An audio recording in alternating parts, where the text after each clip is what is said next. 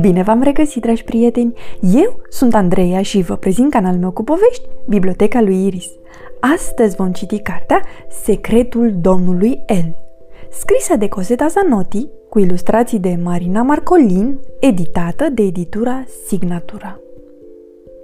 În prăvălia domnului Luigi se vindeau cele mai bune momeli pentru pescuit din tot orașul momeli uriașe pentru pești imensi, momeli colorate pentru pești șireți, momeli minuscule pentru pești mici, momeli fluorescente pentru pești mici, ba chiar și momeli parfumate pentru pești curmanzi.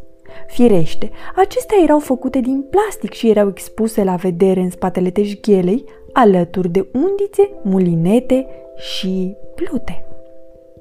Domnul Luigi știa bine că avea o meserie neobișnuită, pentru care era necesară multă pasiune. Din spatele vitrinei urmărea forfota haotică a trecătorilor pe străzile cartierului și se convingea din ce în ce mai mult că împărțind un pic de bucurie și de bunăvoință de la teșgheaua prăvăliei sale, ar fi putut face lumea mai frumoasă. Poate nu întreaga lume, dar măcar partea aceea micuță din jurul său. Îl entuziasma gândul că ar fi putut să-i facă fericiți pe mușterii săi, care erau mai ales pescari scusiți, dar adesea și copii. Poate că tocmai din acest motiv, la paradisul pescarilor, acesta era neobișnuitul nume al prăvăliei, mulți intrau și rămâneau acolo ore întregi, doar pentru plăcerea de a sta la taifas cu el. În spatele prăvăliei se afla o încăpere foarte specială. Domnul Luigi se refugia acolo atunci când trebuia să repare undițele, să lege acele de pescuit și să ungă cu ulei mecanismele mulinetelor. Clienții care îl vedeau lucrând spuneau că e un artist. El zicea doar că îi place să facă lucrurile bine, pentru că nu era timp suficient să fie făcute rău. Dar în camera din spatele prăvăliei se afla un lucru deosebit. Un vechi frigider roșu de băcănie care ocupa aproape un perete întreg. Și în pântecul său uriaș ținea la rece diverse cutiuțe care conțineau insecte adormite pe care domnul Luigi le păstra cu grijă pentru mușterii de suflet. În frigiderul său dormeau larve mici de fluturi albaștri, roșii și galbeni, viermișori colorați, gândași de făină, mici lăcuste, libelule și mii și mii de muște nou născute care urmau să devină un meniu delicios de pus în ac.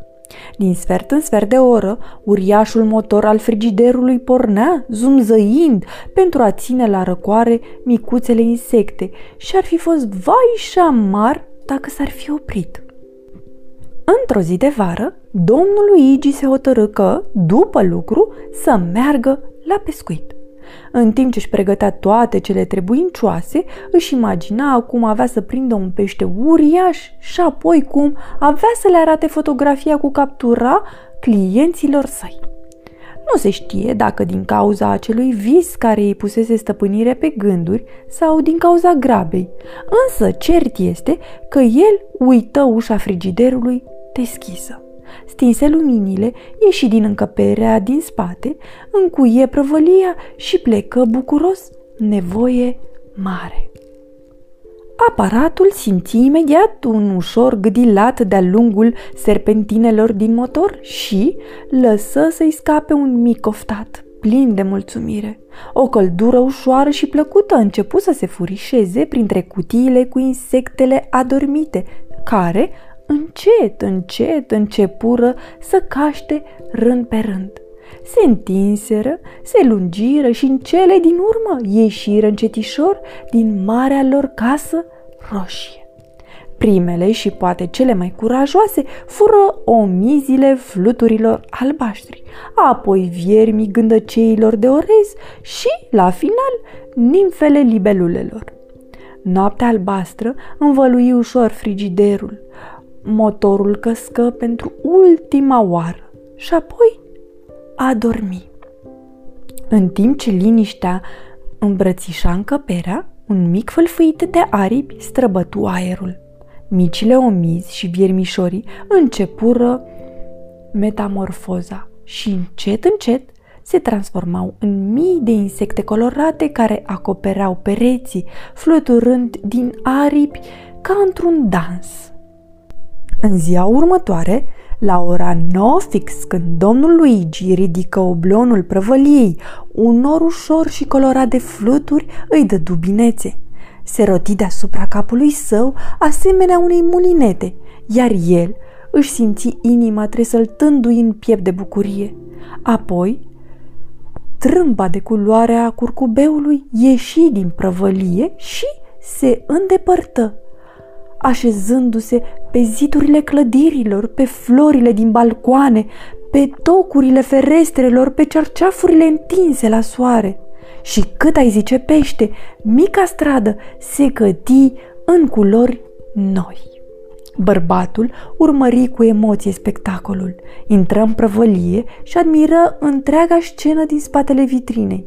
Trecătorii, nemișcați și uluiți, priveau în sus, iar copiii începură să țopăie de colo-colo pentru a prinde fluturii. Văzu zâmbetele care se desenau pe chipurile oamenilor care, în acel loc atât de mic, savurau o bucurie neașteptată. Abia atunci își aminti că lăsase ușa frigiderului deschisă.